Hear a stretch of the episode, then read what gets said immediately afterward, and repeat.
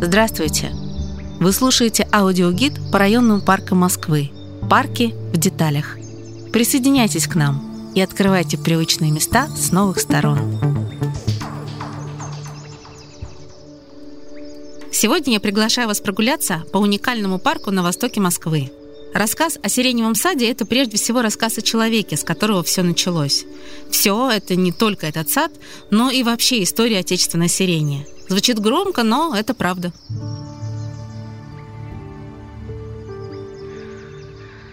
Давайте войдем в сиреневый сад с парадного входа со стороны Щелковского шоссе. Сразу за кованой оградой начинается главная аллея. Она ведет нас к центральной точке парка. Там в любое время сиреневеет символ сада – гигантский цветок о пяти лепестках. Вообще-то цветки у классической сирени четырехлепестковые. Но иногда в соцветии встречаются пятилистники. Во все времена считалось, что найти такой к удаче.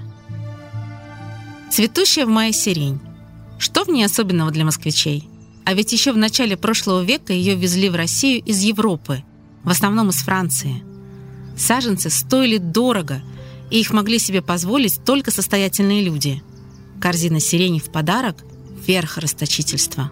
А уж целый куст.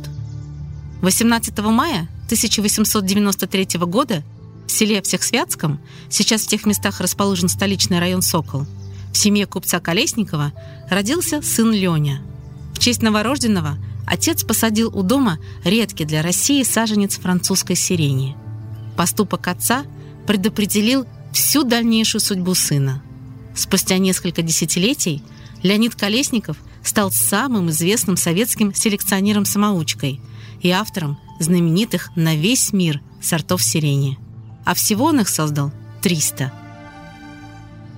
Только представьте себе, старейшая французская фирма Виктора Лемуана, имея в своем арсенале профессиональных селекционеров, сотни садовников и рабочих, гектары земли и финансовые ресурсы, за 100 лет вывела 214 сортов.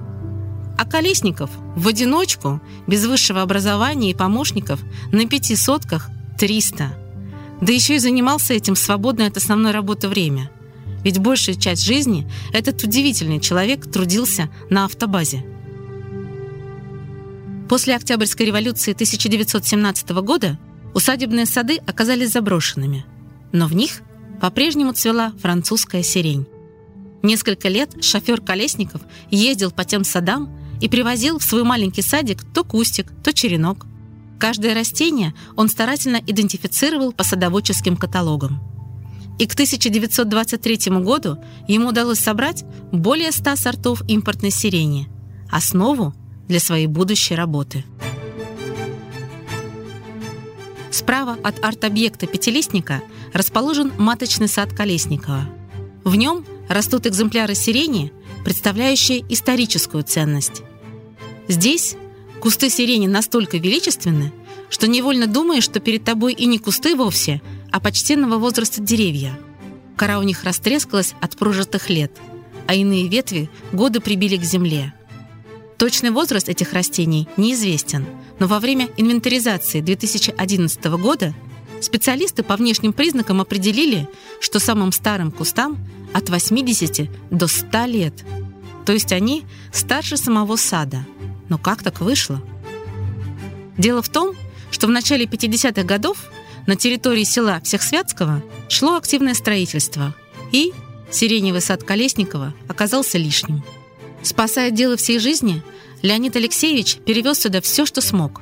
Это порядка двух тысяч кустов, среди которых были и взрослые маточные растения. Так вот, некоторые из них, вопреки всему, дожили до наших дней и даже продолжают цвести. По официальным данным, в 1954 году на новое место переехало всего 32 зарегистрированных сорта сирени. И еще неизвестное количество безымянных, так называемых перспективных сеянцев. Тогда же, по инициативе Колесникова, здесь был создан опытно-показательный селекционный питомник. Помимо создания новых сортов, здесь шла работа над выращиванием саженцев сирени для озеленения Москвы. Меньше чем через 10 лет эта территория тоже вошла в состав Москвы. Закипела новая стройка – Площадь питомника стали сокращать. Чтобы спасти растения, Колесников предложил высадить часть из них вдоль примыкающей к саду улицы. Так в Измайлове появился Сиреневый бульвар, в буквальном смысле. И когда пришло время давать этой новой улице имя, выбор был очевиден. В 1968 году Леонида Алексеевича не стало, а семь лет спустя территорию Сиреневого питомника объявили городским парком и дали в него доступ москвичам. К сожалению, с того момента и до 2013 года никакого должного ухода за сиренью в нем не было.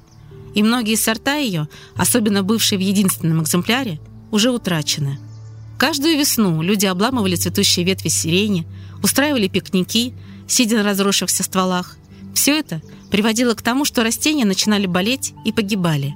Но даже сейчас в саду есть сорта, аналогов которым в мире не знают. Их обнаружили во время инвентаризации в 2011 году.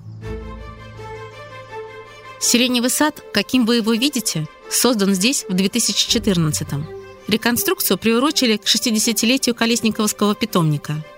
В Москве сирень цветет с середины мая по начало июня, но теперь даже вне сезона в саду остается эффект ее присутствия – в первую очередь, благодаря фирменному стилю, в котором оформлены элементы навигации, информационные стенды с фотографиями, некоторые лавочки и даже большая детская площадка.